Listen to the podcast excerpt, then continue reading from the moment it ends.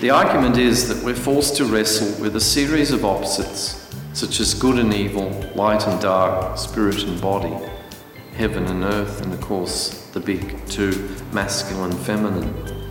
But for Jung, the aim of individuation is to bring these opposites into a creative relationship. The journey of individuation is a journey into wholeness, and the ego needs to become familiar with both sides of every psychic content. And he felt that the ego was constantly prone to identifying with only one aspect of the archetype, whichever of the archetype happened to be.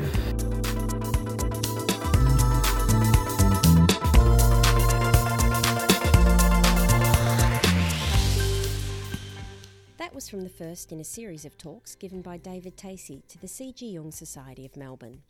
And welcome to the Society's podcast. I'm Ariel Moy. The Jung Society offers a space for the exploration and development of Jungian ideas and practice. We offer talks on the third Friday evening of every month, as well as courses and workshops, a Jungian library, a newsletter, and discussion groups. Please visit our website at jungsocietymelbourne.com or our Facebook page. Over the next few podcast episodes, we'll be showcasing a series given by David Tacey to the Society entitled Jung's Depth Psychology Developing a Relationship with Mystery. David is Emeritus Professor of Literature at La Trobe University. He's frequently appeared on TV and radio in Australia, Britain, Canada, New Zealand, and the US. He's brought Jungian depth psychology to mainstream universities and was also a teacher at the Jung Institute in Zurich for 10 years. David has authored more than a dozen books, including Gods and Diseases Making Sense of Our Physical and Mental Well-Being, How to Read Jung, and his latest book, The Post Secular Sacred. Today's talk individuation as a homecoming to self, sees David exploring key Jungian concepts such as the ego, self, archetypes, and the unconscious, all toward understanding the process of individuation. David eloquently describes our psychological maturation from an original experience undifferentiated from the unconscious through to a necessary struggle with the world as we develop our ego, and finally to the task of coming into relationship with the wisdom of human experience across millennia, that is, the world of archetypes and the unconscious. I've included two responses to questions at the end of the talk around what it's like for students when they first encounter the idea of the unconscious and about our relationship with Jung's stages of life approach.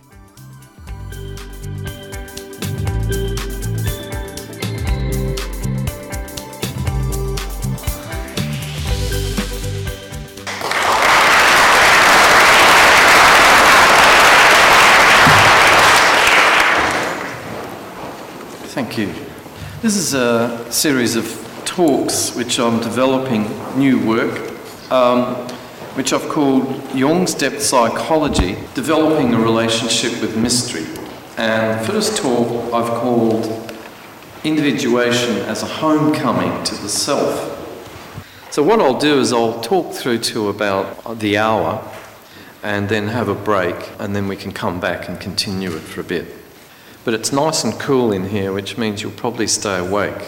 Okay, so individuation as homecoming to the self with a capital S. Jung began with a basically Freudian view of the psyche in his early in his career, but he rapidly outgrew and transcended it as his reflections deepened.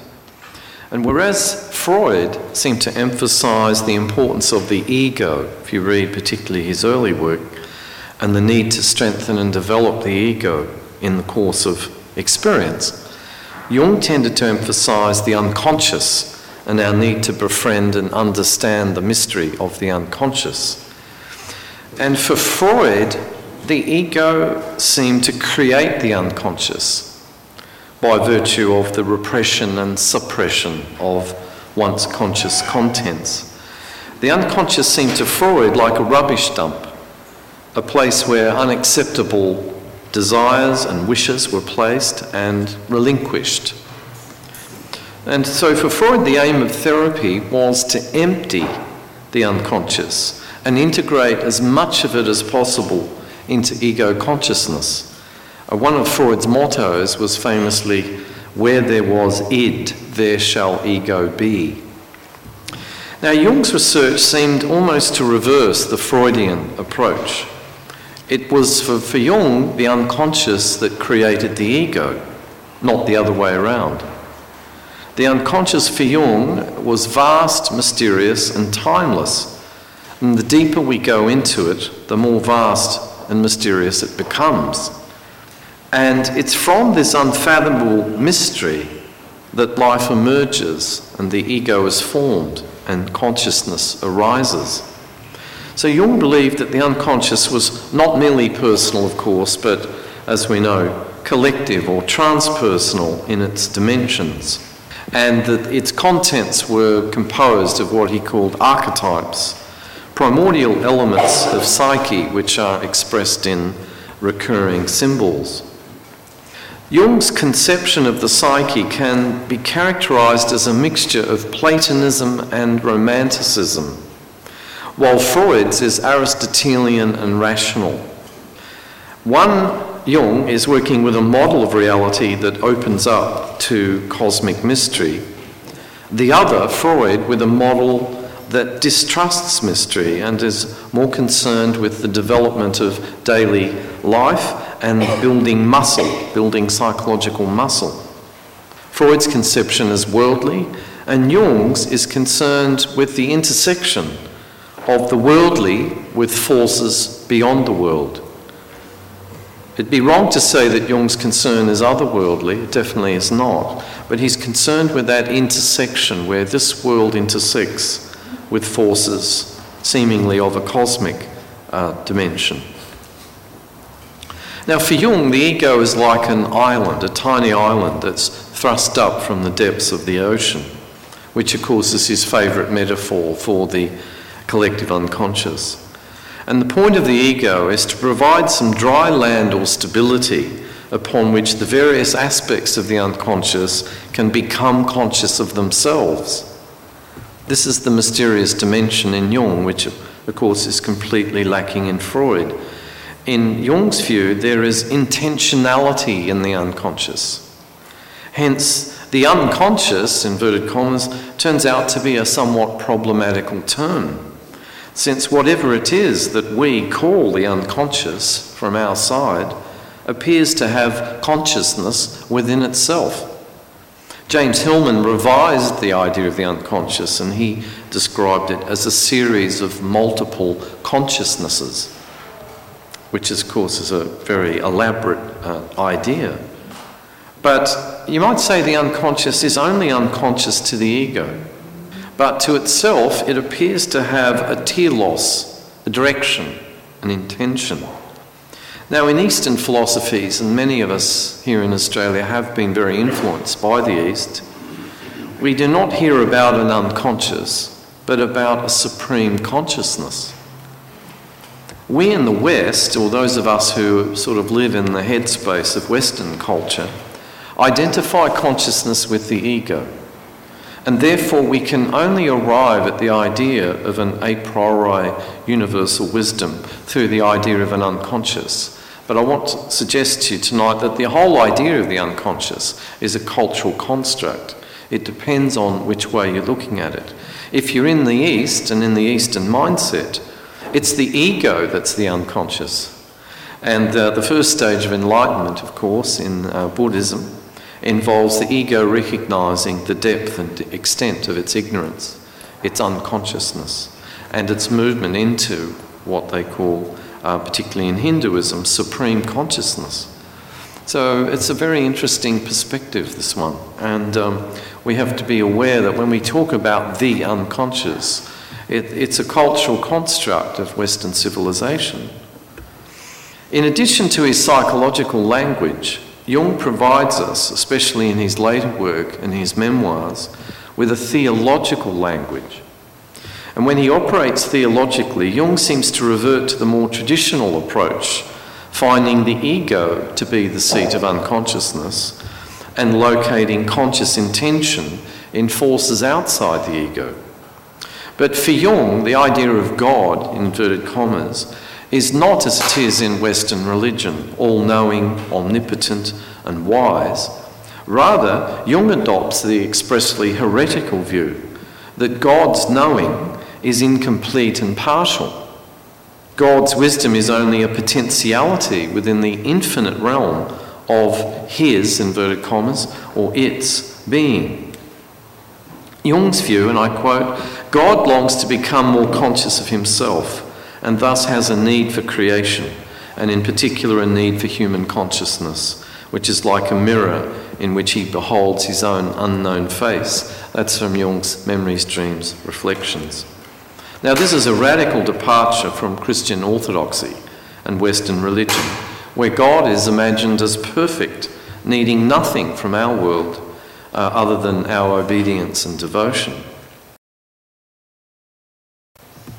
So, Western religion emphasizes God's omnipotence and self sufficiency and the insufficiency of the fallen human being. That's the standard Western religious view. Jung kind of flips that over and emphasizes God dependent, God's dependence on humanity, since humanity is God's best chance of becoming conscious of itself.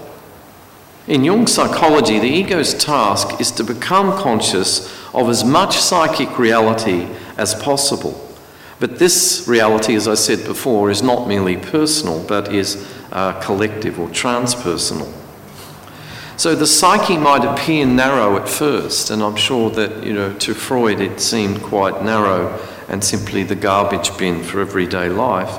But as we move further into it, it seems to open out like a funnel until it becomes identical with the universe. The ego is, is not only faced with the task of knowing its personal history, recovering its memories, or facing its traumatic past the ego is engaged in a larger cosmological project, which is to become aware of transpersonal reality and the archetypes and the deeper unconscious.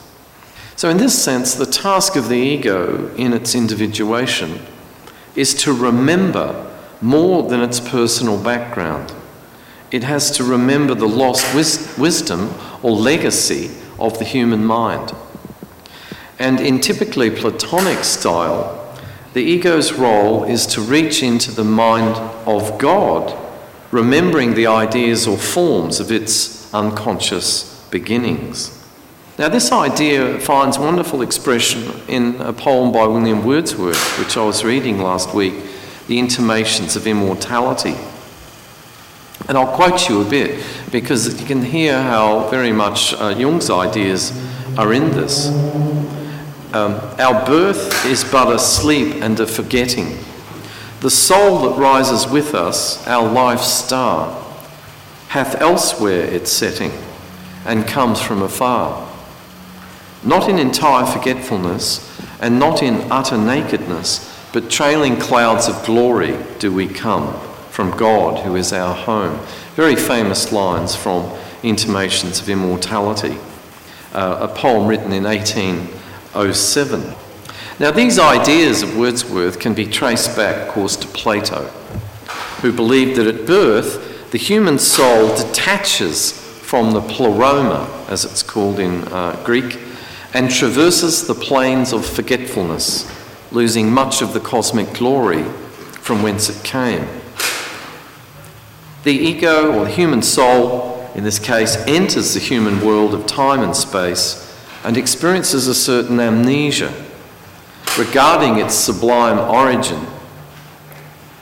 However, the forgetting of our origins isn't total, and we come trailing clouds of glory.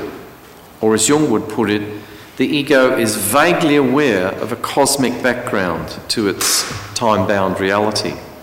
So it's this awareness that there's something in our background, something missing that sets us off on our spiritual journey, uh, our journey for completion.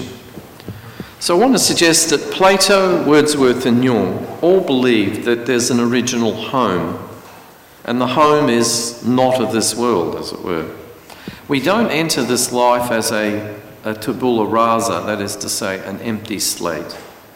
But traces of our cosmic origins are imprinted on the soul. As the ego matures and deepens, the numinosity of its background becomes clearer and more evident. Or we might say that the origin or source rises above the threshold of awareness and beckons us to a, a treasure chest of riches and wisdom from the depths of the unconscious. If the ego is sensitive to this archetypal background, which it can access, I think, particularly through intuition and introverted feeling, it may be able to bring up the lost glory into consciousness and transform itself and enter a translucent world. This is the romantic and platonic version of paradise regained, of returning to the past of the human species and recovering a link with a lost reality. Now, once the ego becomes aware that there's something missing, something else, which is in its deep background, it recognizes that the unconscious is more than the unconscious, but actually it represents a link to the world soul, or in Latin, anima mundi. At the same time, the ego recognizes that the psyche is not just psychological, but it's spiritual. And at this moment, the psyche falls out of science, as it were, and is renamed the soul. In other words, it goes back, science shifts into religion. An ancient and archaic term that we in modernity hardly ever use without a blush of embarrassment the word soul. If you write it in your essays at university, the lecturer will probably strike it out and say, no such thing. So, as the cosmic dimension rises like a star above the horizon of consciousness, the humanistic conception of the psyche dissolves and a more mystical apprehension uh, is, uh, is sort of enabled. In other words, the Freudian approach becomes eclipsed by a Jungian approach.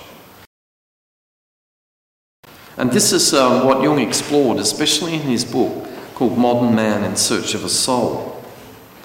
Now, soul for Jung is, he defines it as the vessel or container of the spirit it's in the soul that the cosmic mind becomes conscious of itself. So, that for Jung is actually the meaning of life. We are instruments through which the cosmic forces of creation, which in Plato called ideas or eidos in Greek, and Jung's archetypes. Jung's archetypes and Plato's ideas are basically similar. And they become conscious in the soul. So, all these uh, kinds of wisdom indicate that our lives are not about us.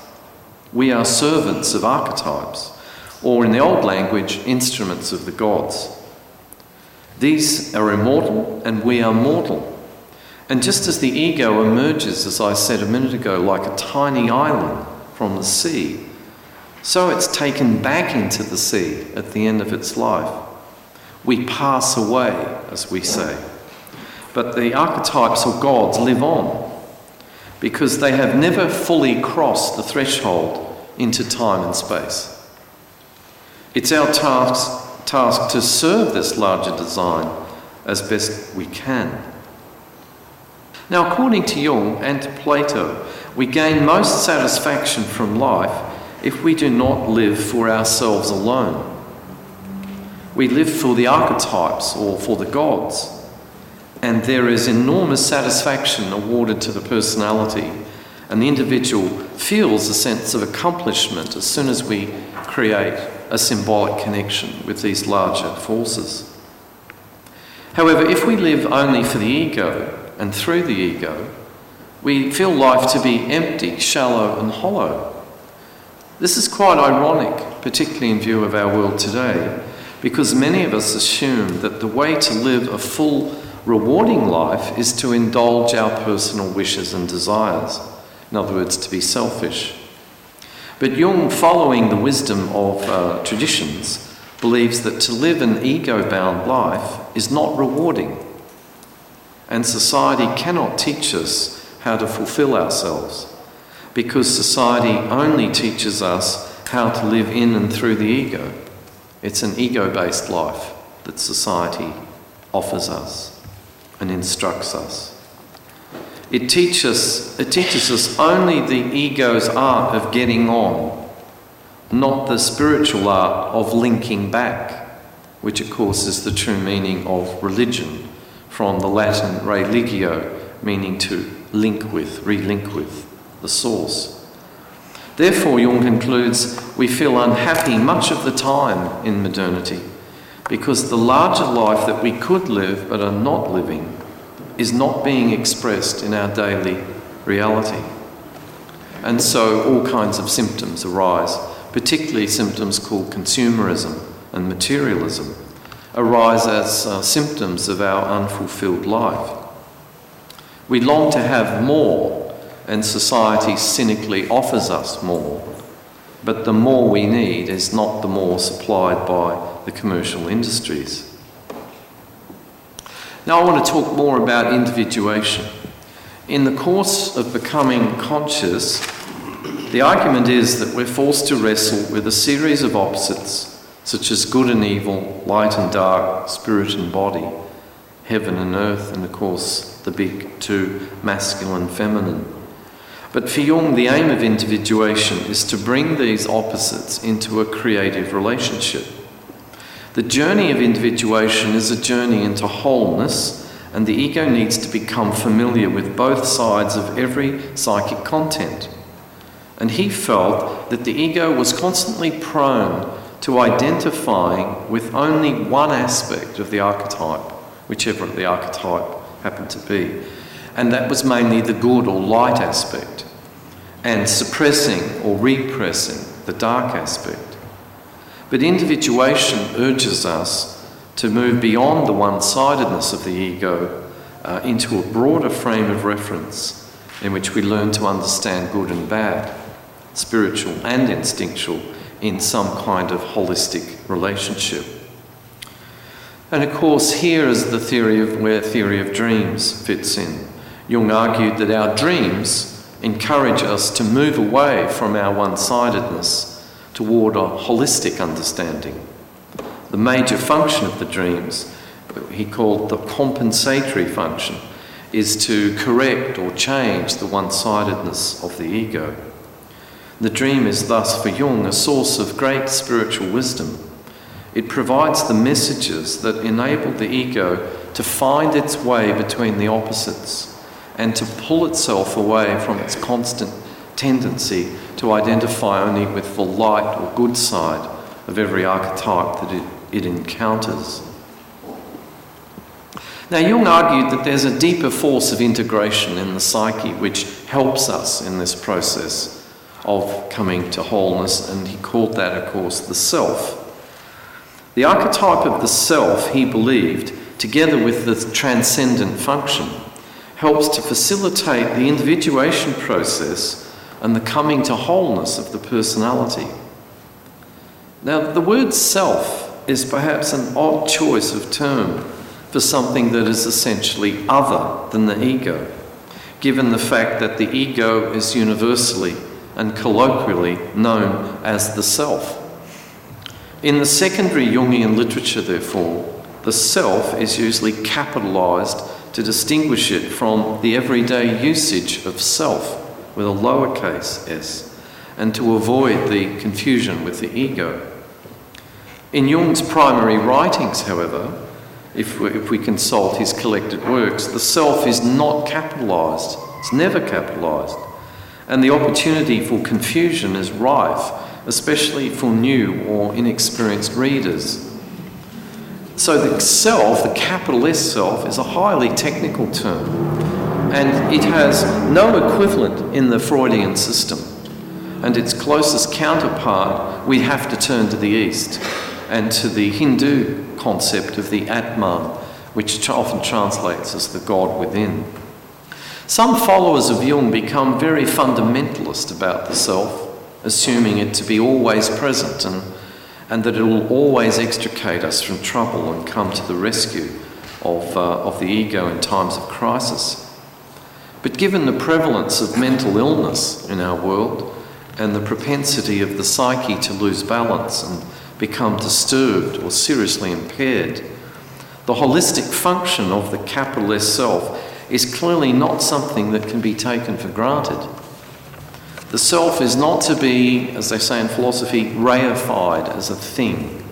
It may not even exist in the way that we might normally think of things that exist. It's more like a process or a general direction, an impulse, if you like, of the psyche. So the self is an intuitive idea or an hypothesis of Jung's. Some critics, some of his hostile critics, refer to it as wishful thinking on his part. The danger of this idea of the self, say his critics, especially his Freudian critics, is that it makes us unduly confident about the experience of the psyche, giving us a, a false sense of security in a territory, the unconscious, that is fraught with perils and disasters. And they would emphasize that the goal of coming to wholeness is theoretical only and certainly not guaranteed. If it were guaranteed, we wouldn't have so many mentally ill people in the world as we do. So clearly, the self is not always functioning, or perhaps the ego isn't listening to it. Perhaps it is functioning, but the ego can't hear it, which is another biblical theme, of course, too. Now, Jung admits that his idea of the self is provisional. He calls it a borderline concept.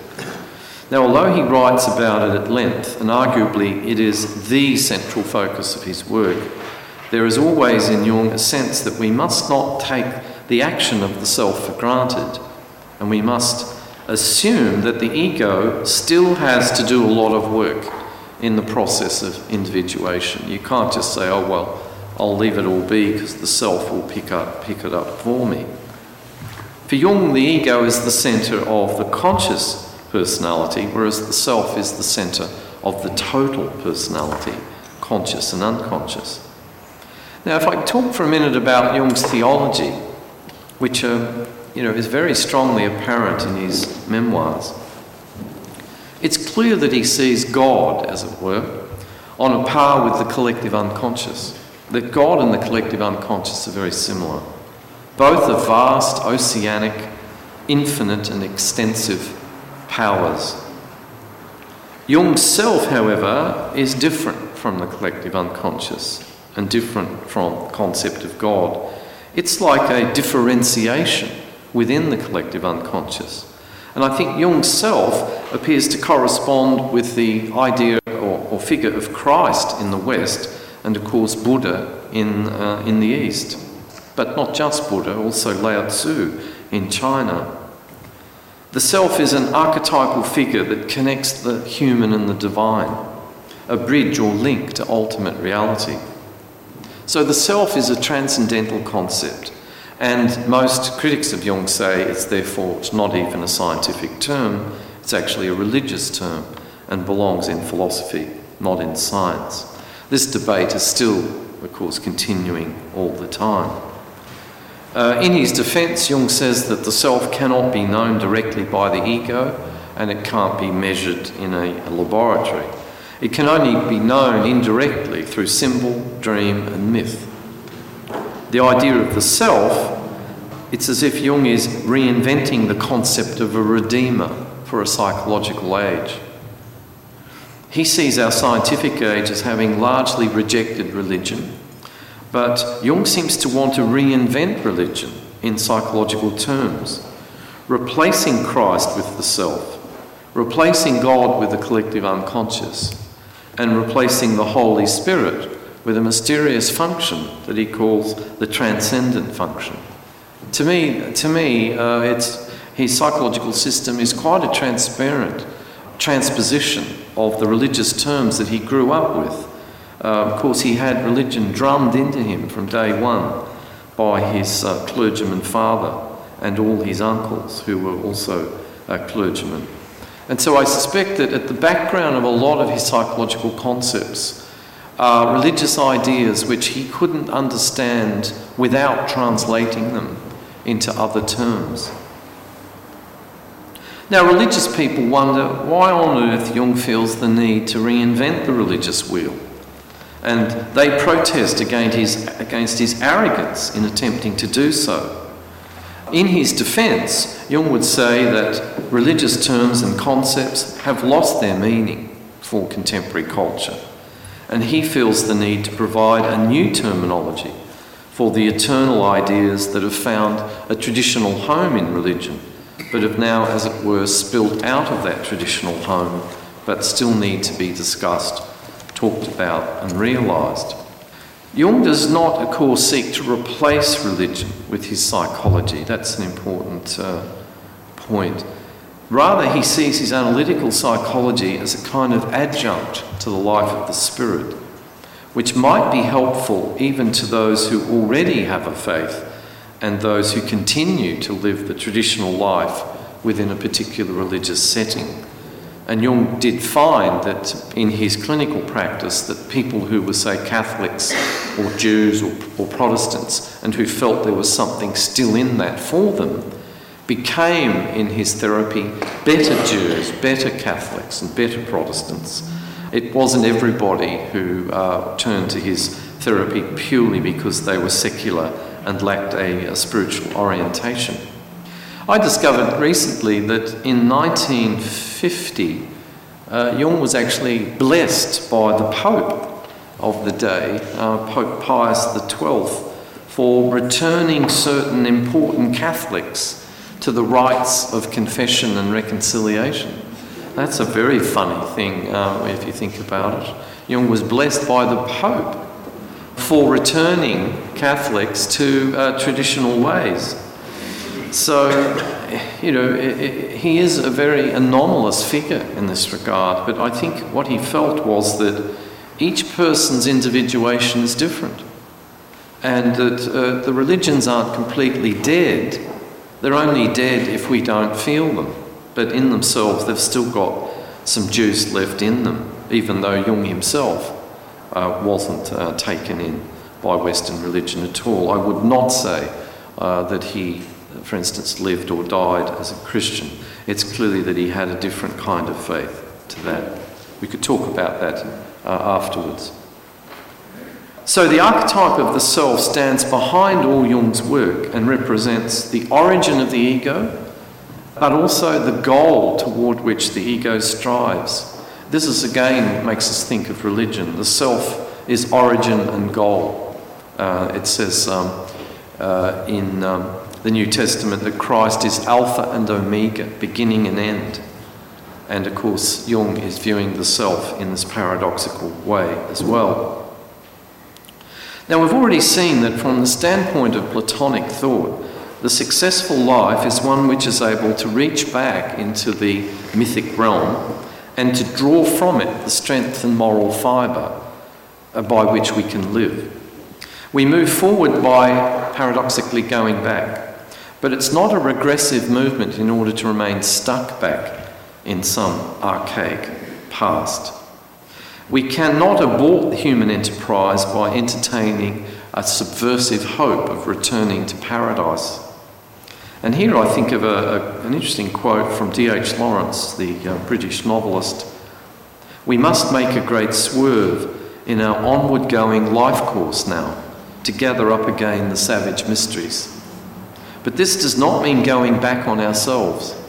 We can't go back. That's from Lawrence's um, Studies in Classic American Literature, written in 1923. And I think it's exactly what Jung felt.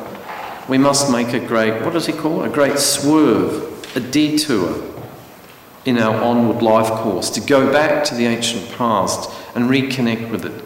But not to stay back in some nostalgic paradisal past, but actually to bring it into the present as much as possible. Jung wrote a whole book on this called Symbols of Transformation, Volume 5 of the collected works, where he says that we only remain stuck in the source, or the matrix, as he called it, long before the movie of that name uh, came out. We remain, remain stuck in the matrix if we seek to subvert our lives by indulging a neurotic complex that prevents us from entering life in a meaningful way. And Jung said in volume 5, and I quote, We can cheat ourselves of the chance of a real life if we privilege fantasy above reality. But if we do this, it is because we have chosen not to live, not because the source is hostile, uh, but because we have chosen to remain there. End quote. So, on the contrary, the mythic source seeks to impel us into life. Jung doesn't believe that that ancient source, that cosmic dimension at the heart of the uh, deep unconscious is malevolent or somehow like a vacuum cleaner wanting to suck us back into it. The more fully we're able to connect with that matrix or source, the more present we'll be in life because we'll be more animated and filled with the archetypal forces and energies that enable us to live properly and fully. And again, you hear the resonance with the New Testament. Uh, I have come so that uh, you can live more fully and more abundantly, as it says in the fourth Gospel. So there are these um, interesting theological kind of resonances all the way through Jung's work. And I don't think this dimension has been uh, fully researched yet, um, probably because most of the people who, who research Jung uh, on the whole are, are, coming from the sciences um, psychology, psychiatry, psychoanalysis, uh, uh, social psychology, and so on, rather than uh, coming through theology. Although, of course, a lot of people do uh, find their way into analysis uh, through theology. But I think there's still a lot more to be explained about this interesting parallelism. To live fully or to live properly, the Greeks called it eudaimonia. It's a great word, eudaimonia.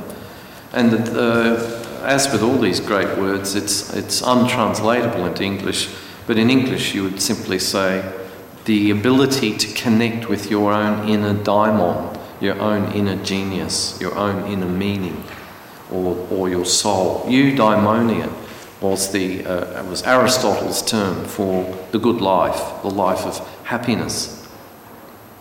So, like uh, Wordsworth, who I quoted earlier, Jung took many of his cues from Plato. In our egoic lives, we are exiled from a cosmic source, and the only way to overcome our alienation is to reconnect with the mythic ground of our being. In Jung's language, the ego is born in inverted commas, in the act of being exiled from the self as its source.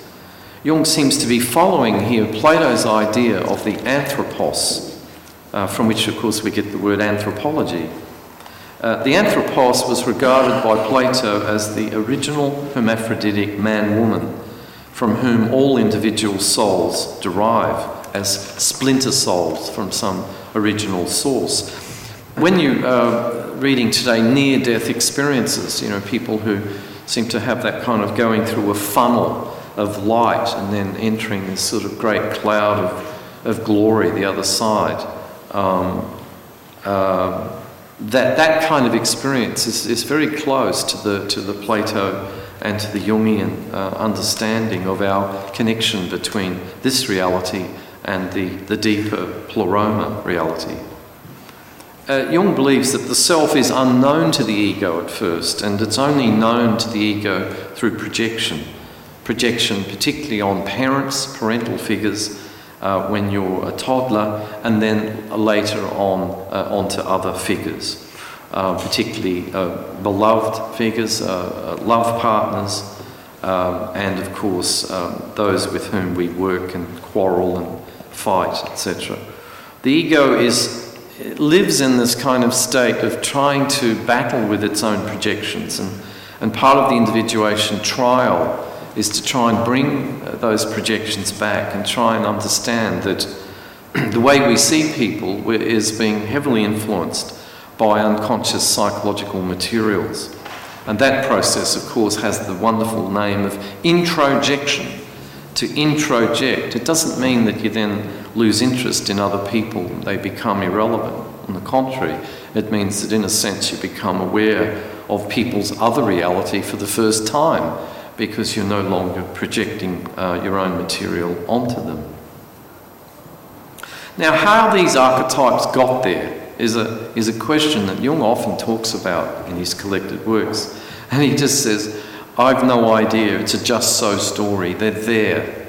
I mean, Plato dealt with it by saying they're the ideas in the mind of God and just left it at that. So even a greater philosopher as Plato had no explanation for how these archetypes actually got there.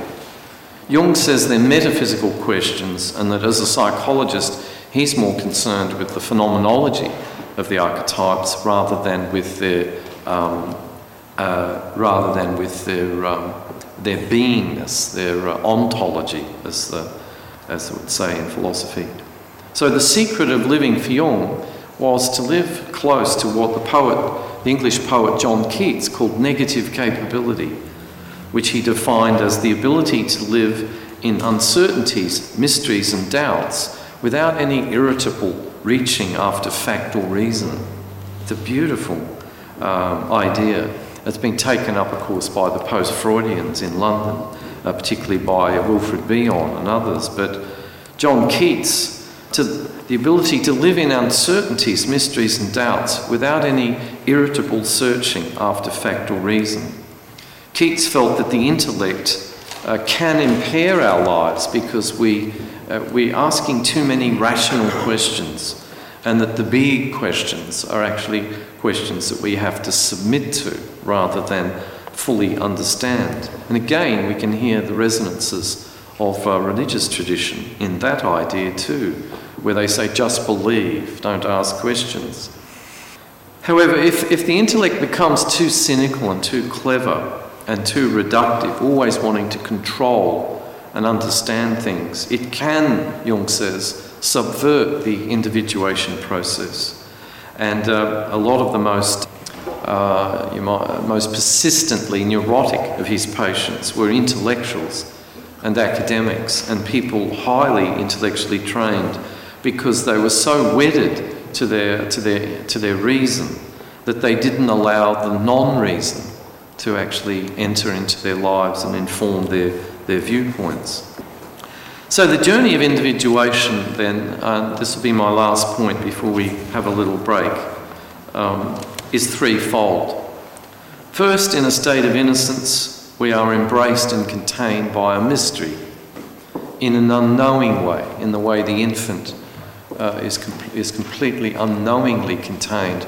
And luckily, thanks to the miracle of love, we love the infant and provide the infant with enormous sense of um, support and love. Uh, and that really acts as the model for the ego soul relationship in later life.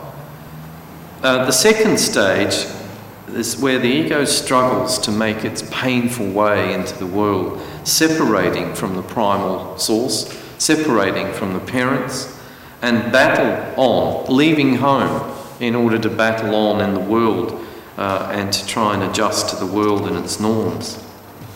Jung felt that not being able to forego that connection with the original cosmos, that original source, was the basis for many psychic afflictions and, and neuroses and addictions. He says in, um, uh, in the same volume I'm talking about, volume 5, uh, Symbols of Transformation, that the pathological person has a fatal tie to the source and won't let go.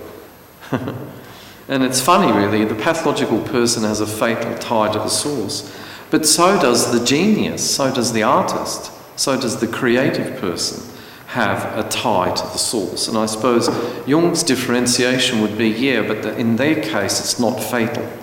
In other words, it allows them actually to live life while continuing to have this kind of, if you like, this umbilical cord connecting to the, to the womb of the, of the deep unconscious. So that's why in Jung's work, the relationship between mad people and, and creative people um, is always close at hand. It's, they share a similar psychology, which is an inability to become totally uh, won over by this world and its, um, and its egotism. Both the madman and, and the madwoman and the genius uh, suspect there's something more there, and of course, they're both right. And I suppose, as I said, the difference is the mad person is overwhelmed by that otherness, and the, the genius actually draws from it in order to create their art or their life or their, um, or their vision or their philosophy or whatever, it is that happens to be their, uh, uh, their, uh, their gift. So, as the ego battles with these archetypal figures, the theory is that the self is there to actually help the ego in this process. As I said before, I think uh, it's a mistake I often find in many people who read Jung and who try to follow Jung to get blasé about this and to feel that the ego can relax and because everything's going to be honky dory, you know, the self will, will, um, will uh, make everything okay. And I think that's a kind of a misuse of Jungian theory. Every July, I, I teach in a summer course at the Jung Institute in Zurich. And I, I, do love a little saying on the wall there, on one of the levels of that house by the, uh, uh, by the lake. One of the, one of the uh, sayings is, A little Jung is worse than none at all. and I think that's a terrific saying. Um, it's from Marie Louise von Franz. She was always the, uh, the one to say what everybody else was too scared to say. Um, and she was a woman of enormous wisdom whose works I enjoy very much. Although, interestingly enough, they've gone out of fashion now. I hardly meet anybody anymore who reads Marie Louise von Franz. I'm, I'm not sure why, but it seems to be the case. So, this is the, um, this is the uh, process we've, we've, uh, we're dealing with here. And as I said, the scientists of his day felt that Jung was um, really woolly and that he was a mystic who had abandoned scientific principles of psychiatry. Now, when they called him a mystic back in the 1910s and 1920s, they were not being flattering uh, in the way that we might today if we say somebody's mystical. You know, it can be a compliment. But in those days, mystic just meant that you'd been taken captive by fantasy and delusion. But I would say, of course, in, in Jung's support, the fantasy he was involved in was an important one. He was trying to develop a new science of the ancient idea of exile and homecoming. And he felt it was time for science, not just religion, which had had the, the primary uh, stake in this until, until then, uh, that it was time for science to come to terms with the life of the soul and its journey from innocence through experience to innocence regained. And again, if we could think of a parallel with, say, the New Testament, Jesus says at one point it's uh, that unless you become as little children, you cannot enter the kingdom.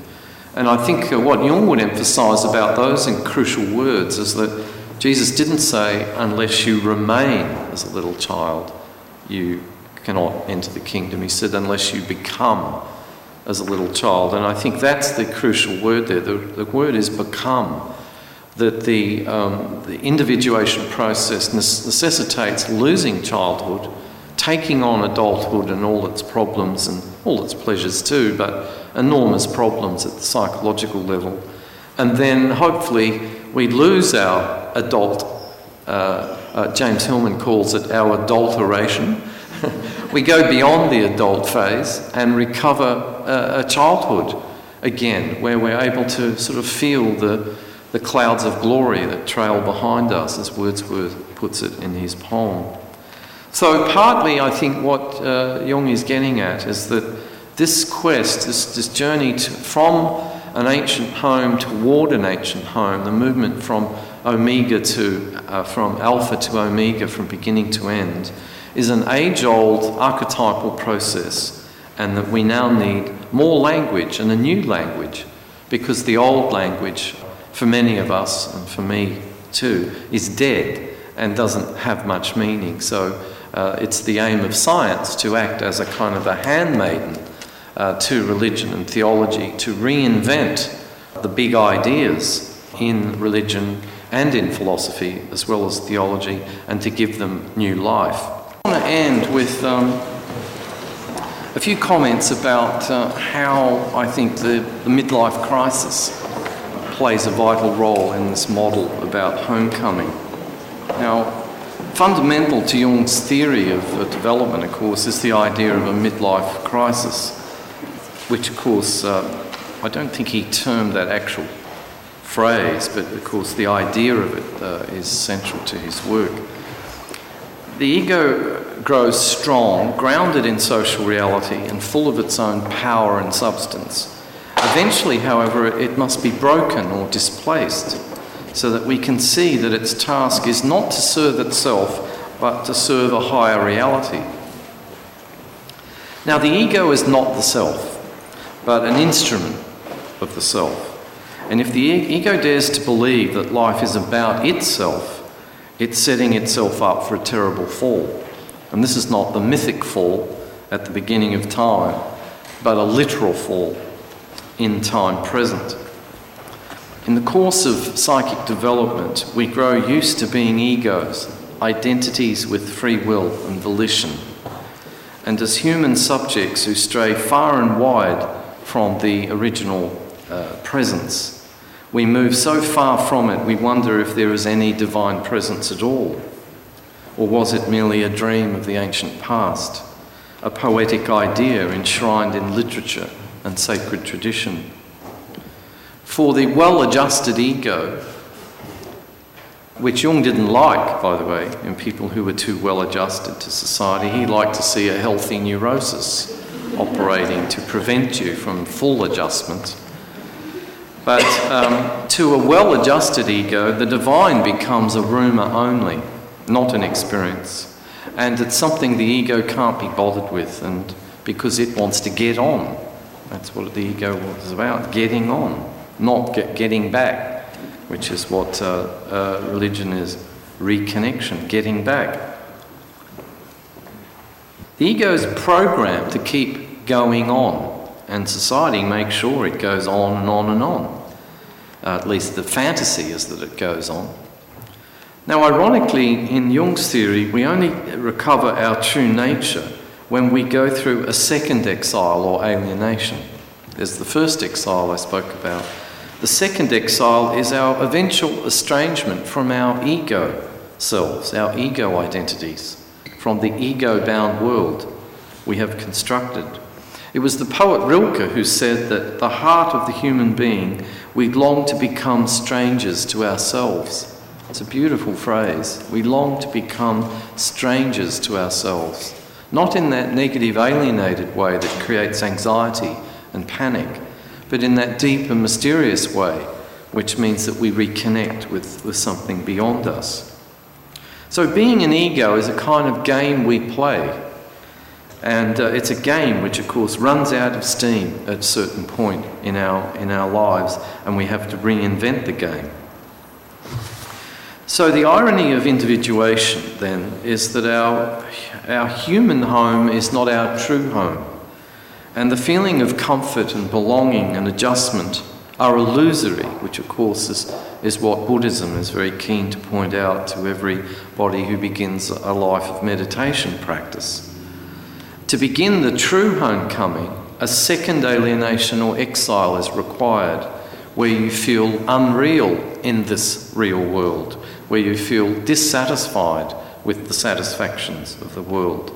Our normal humanity is interrupted, and that kind of interruption has a deeply therapeutic effect, even though, of course, it's terribly painful to go through that experience. And Jung felt that this experience is primarily located around the middle of life, but it's clear that this is by no means the case. I notice psychologists in America now talking about the quarter life crisis, for instance, rather than the midlife crisis. And then there's, I guess, a three quarter life crisis too.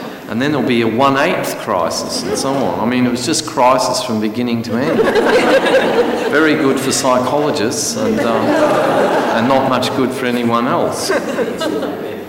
But Jung once said that the defeat of the ego is a victory for the self. And it's very hard for us to understand that. A defeat of the ego is a victory for the self. This paradox runs all through his thinking and runs through all religious and mythological constructions and cosmologies. Naturally, the ego tends to shirk this dreadful experience because it wants to, you know, it's filled with its own survival needs, and its survival uh, is important to the ego. But it requires a real shock at a certain point, a nudge, a disruption to push it out of its comfort zone and into a larger encounter with the whole of reality, visible and invisible. And in this crisis of development, the integrity of the ego, Jung keeps saying, has to be maintained because the ego has important work to do. It can't afford to be just destroyed or swamped.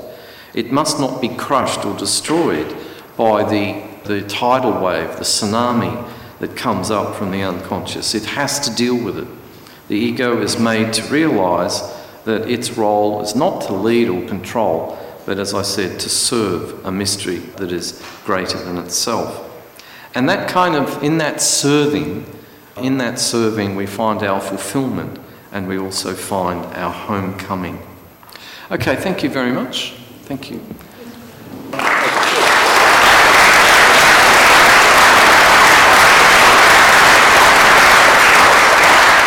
Two, two main, um, you know, as you may know, I, I, teach a course on Jungian psychology at the university, and looking at my students over the last, say, 20 years, two main things come up. Um, one is to identify with the unconscious and actually capitulate to it. And, and they're the dreamy kind of students who sort of like hippie types, who are sort of, you know, high on, on a natural high and you can see their eyes. They're kind of they don't even need drugs because they're, they're already there, and that's um, a kind of a interesting position, but it's a kind of a false high in the sense that they've capitulated uh, to the unconscious and and they tend to be somewhat passive in their ego structures. They won't actually make decisions and they're, they're always looking for signs, always looking for signs. And of course, the more rational academics think that I'm breeding a group of paranoid students because everything they look at is a form of synchronicity. everything they look at is a symbol, you know. There's another symbol, there's another symbol. And as a slightly, that can become almost paranoid, so you can't actually live a normal life if everything is heavily invested with uh, sim. And that's a good example of where the tsunami has, has actually crashed over the head of the ego. The ego is under the water and it's decided that it's quite nice down there.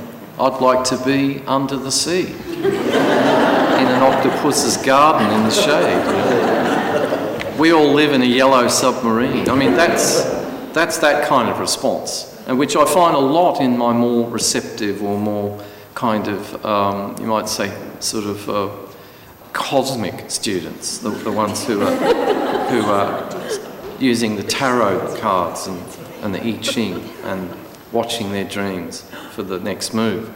And Jung would say to such people, look, that's okay, but the ego has to make some decisions too. I was just talking to Gillian in the break that my mother, who wasn't, uh, uh, she wasn't aware of um, uh, psychological language, she used theological language. And, and she would say, God helps those who help themselves. and, um, and, and if you translate that into psychology, it's uh, like saying um, the self, that the, the higher self, can come to, to our, our rescue, uh, even redeem us to, to an extent, uh, only if the ego is prepared to uh, put in work and, and effort to understand it itself and, and the unconscious and, and the individuation process. So the individuation process appears to be a really a dialectical one. It's not just one way. And then, and then I get the other kind of, of, of student who decides that all this is total nonsense and that um, everything uh, of the realm of the, you know, of the symbolic realm is just a complete illusion. It's all airy fairy.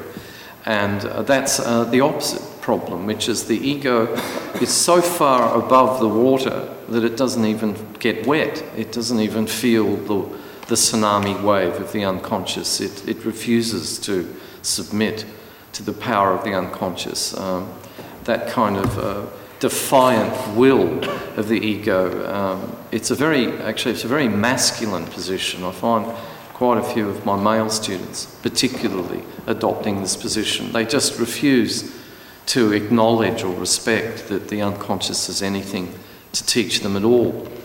And that's the other extreme. That's the, the extreme through sterility rather than the other one, which is the extreme through um, renunciation or capitulation to the unconscious.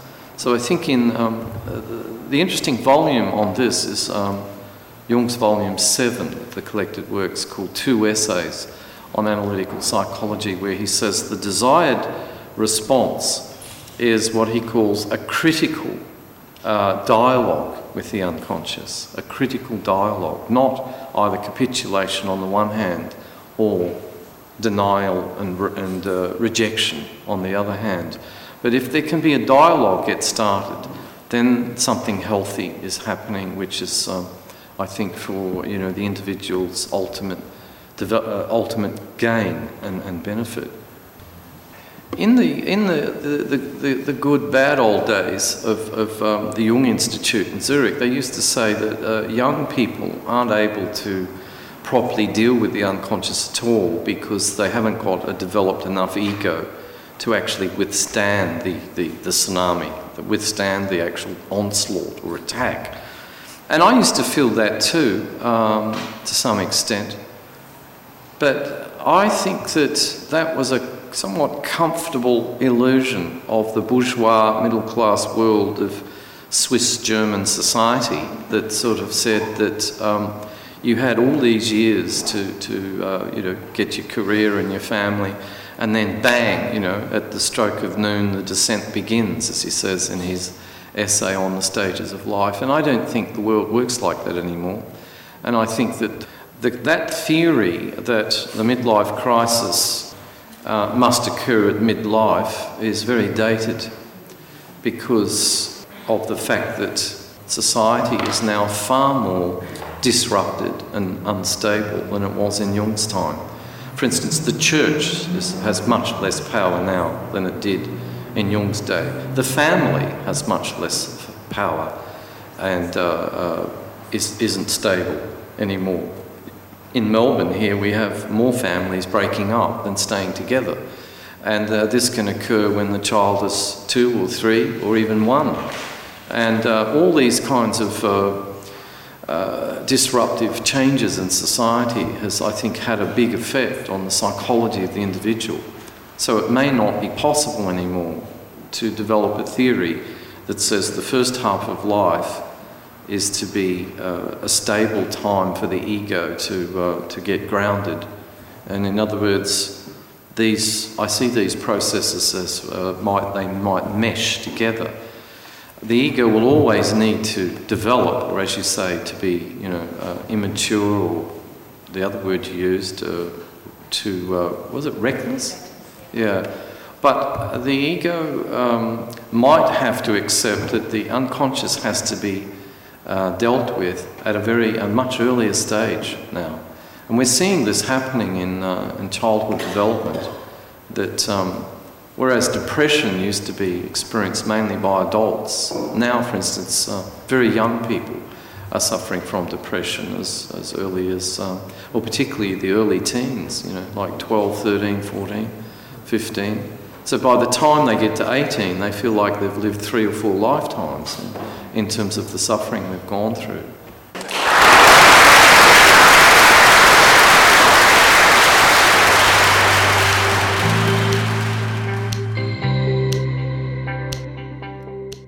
We hope you enjoyed David's wonderful talk, exploring Jungian ideas around our original emergence from the unconscious collective pool of human experiencing. He notes that when our ego engages with this world of archetypes through the process of individuation, we feel more fulfilled, whole, and alive. Thank you for listening, and please visit us at www.jungsocietymelbourne.com or have a look at our Facebook page.